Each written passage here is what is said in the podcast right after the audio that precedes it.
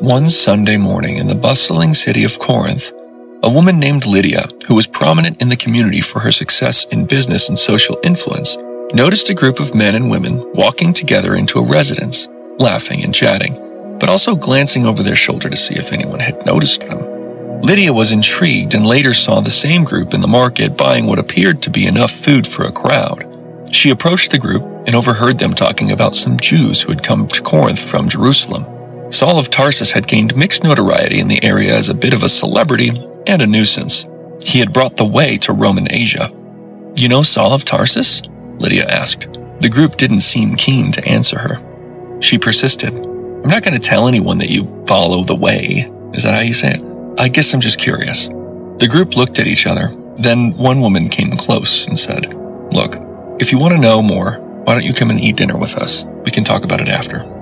That was nearly a year ago. Come on, Lydia, people will be here any minute. Martha rushed by with a basket of vegetables and a plan. Oh, right, said Lydia. I almost forgot the love feast is today. Thank you, Martha. You know, we couldn't do any of this without you and your family. It's nothing, Martha replied. It's the least we can do after you invited us into your home. We didn't know what we'd do after the revolt. We just ran.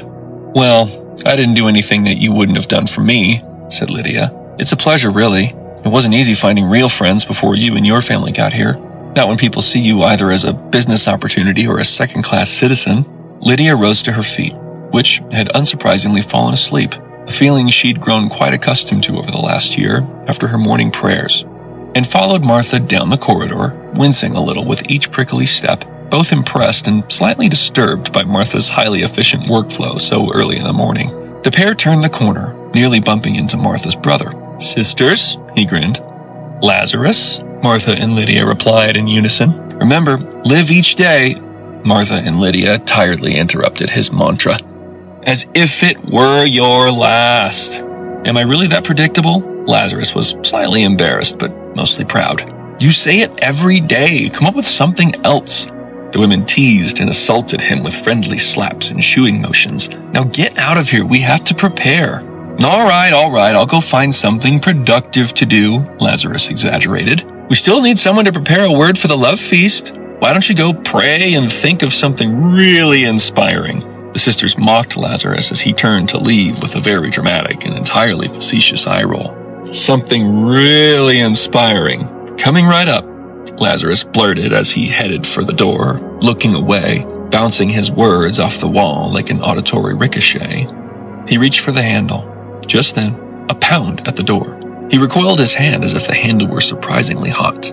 Lydia came up to the door and shooed Lazarus back. For a moment, he and Martha considered hiding. Lydia opened the door enough to talk. It was a Roman guard investigating about refugees.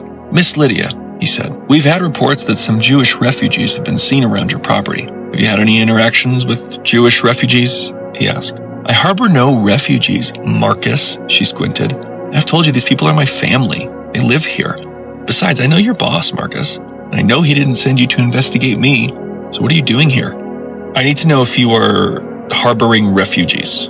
Marcus didn't blink. Are you alone? Lydia said as she looked out behind him, glancing over his shoulder. I think so, Marcus said, revealing a glint of need. Keeping an eye out, Lydia swung the door open. Marcus entered the room intently, quickly recovering his authoritarian demeanor as if the last five seconds never happened. He was tall for a Roman and stoic. His personality was irreverent and blunt, the way they can only develop when your daily routine includes coercion and violence. He wore traditional Roman armor, but you'd know he was a guard without it. Lydia shut the door and turned to address Marcus. She seemed concerned but approached him, scanning his expressionless face for motive. So, what are you doing here? She asked him. You said come over for dinner if I wanted to know, and I do, so I'm here, Marcus stated. Yes, but Marcus, dinner won't be for a few hours, Lydia said through a puzzled expression. Well, tell me now then. It was almost an order. Okay, Marcus, I can tell you now, but honestly, it doesn't really work to just say it. She tried to explain. It's like I told you before at the market. If you want to know more, you have to eat with us. Not because it's a good time to ask questions, but because there's really not an answer to give. It's not a thing that we say, it's a way to be. Okay, he persisted. Is it something I do? How do I do it? Well, right now we have a lot of preparation to do for this evening's love feast. If you're willing to cut vegetables, you can stay with us until the meal later, Lydia said with a reassuring nod to Martha, who wore an unsure expression. She had just put a Jewish refugee in the same room as a potentially duplicitous Roman official to cut carrots. Martha led Marcus and Lydia down the corridor and through the courtyard to the kitchen. Successful as she was, Lydia was the head of this household, which was uncommon for Corinth. She lived with a handful of people who tended to the household in exchange for room and board. She'd taken in Martha's family, who fled Jerusalem after the Jewish revolt ended in defeat and the destruction of the temple. Martha, Lazarus, and Mary, their sister, now lived on the grounds and contributed to the household needs. Mary worked in the kitchen with Janus, a Roman man who had worked for Lydia before she started following the way. That's what the refugees called the way of life that they had learned from a Jewish rabbi named Yeshua, which the Greeks had a hard time pronouncing, so they call him Jesus. Janus was kind. He didn't flinch when Lydia brought Martha's family in. He welcomed them as friends. Janus was quiet and thoughtful. He liked working in the kitchen. It kept him busy for most of the day, managing the inventory, cleaning and sorting the vessels and flatware, he didn't speak much at mealtime, but he enjoyed watching people nourish themselves with something he'd prepared. It felt real. It was the perfect job for an introvert. That is, until Mary moved in.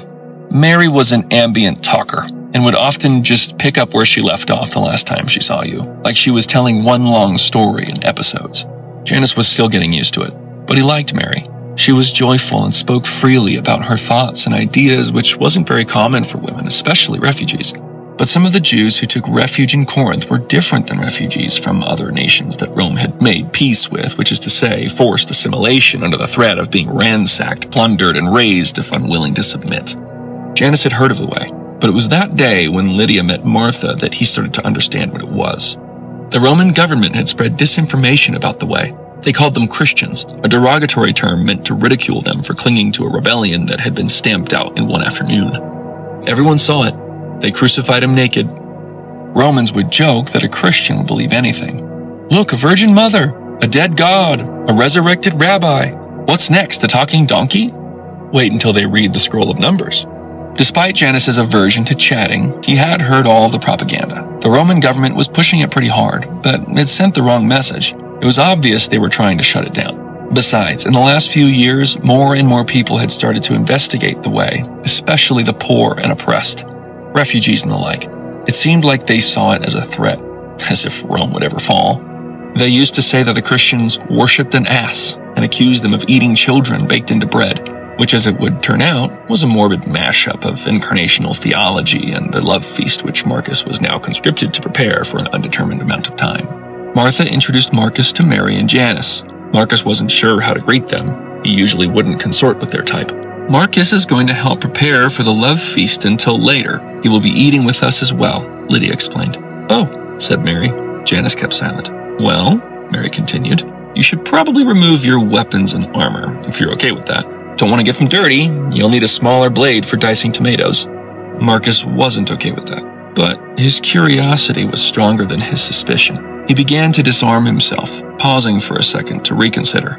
I could probably take them all barehanded if I had to he reassured himself, and with an eye on the house numbers, placed his equipment on the floor in the corner of the kitchen. Mary handed him a knife and a basket of a dozen or so tomatoes. Start with these, she said. Let me know when you're done, and then you can start on the cheeses. We'll need someone to get wine, too. We ran out last time, Lydia said as she walked away. Marcus calculated mentally, observing the amount of ingredients. How many people are you expecting? Upon hearing the question, Mary was a little hesitant. There was a rumor going around that the Christians were actually terrorists, and the Roman guards had been sent to sniff out the house churches in Corinth and arrest the followers. Despite her suspicion of espionage, she chose to answer Marcus plainly, as she would any other seeker. It depends, she said. Many of our friends are slaves and laborers. Occasionally, their masters allowed them to leave the property and join us, not always. It's better to submit to masters, though, sometimes. That way, we get to see them at least every once in a while. We can always visit them at their masters' households. Generally, our members' masters allow us to visit, so long as we show respect. Keeps us humble, I guess. She winked. We could have five or fifty, so we just pray, prepare, and hope for the best. It usually works out. Sounds like Lazarus is going to speak tonight. You'll get a kick out of that. His story's pretty wild. She continued like that for a while. After a few hours of chopping, slicing, dicing, and otherwise mutilating the piles of produce, Marcus's war trained hands were cramping. He wasn't used to wielding a blade like this. People were starting to arrive. Marcus could hear Lydia greeting people from across the courtyard. Her voice had changed just enough to notice that she'd switched into host mode. She'd been hosting love feasts in her home since she met Martha that day in the market. Lydia had the means and the space to facilitate a large group due to her financial success. But what she hadn't anticipated was the role she would eventually play in this community as somewhat of a spiritual leader. After all, Martha and her family knew Jesus. They spent time with him. Lydia just owned the house. But whenever Lydia doubted herself, Lazarus would always say, Those who see believe, but you are blessed all the more because you believe, having never seen. The funny thing is, though, Lydia couldn't articulate exactly what she believed, but she knew that these were her people. She loved them, and they loved her. They saw past her wealth and prowess to the person she was, the person who loved olives, collected art, and casually devoured top shelf philosophy like children's fables. And Lydia saw them, those who were so often unseen, invisible like furniture. At Lydia's house, they existed, even if it was just for a few hours. More people arrived, and the chatter grew. Marcus couldn't hear Lydia anymore. The laughter and friendly conversation mingled into one dynamic sound that trickled down and lapped on the floor of the kitchen door. You should go out there, meet some people, you know, learn some names, Mary suggested with a nod. Marcus paused to consider it. He could tell that some of them were speaking Hebrew, which he only knew enough of to effectively intimidate people in their native language. He was unsure, but his eye caught the pile of his equipment in the corner. He'd spent so much time chopping vegetables that he almost forgot that he had it on when he arrived. The rectangular metallic plates and pointed gladius looked out of place among the rounded wooden and clay vessels that held the produce, bread, and wine.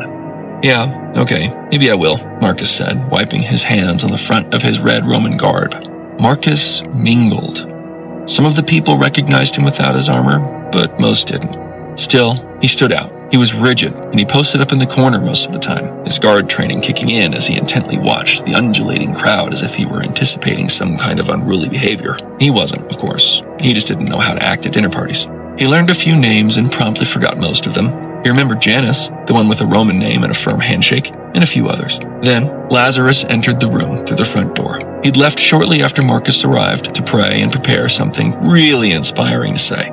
Hey! The crowd mooed in loose unison. Hello, friends! Lazarus reciprocated with a smile. Oh, good, Lydia said. Now that Lazarus is here, we can get started, she said, glancing at Lazarus in search of some real time confirmation. She leaned over to Lazarus. How did it go? Do you have something prepared? She inquired discreetly.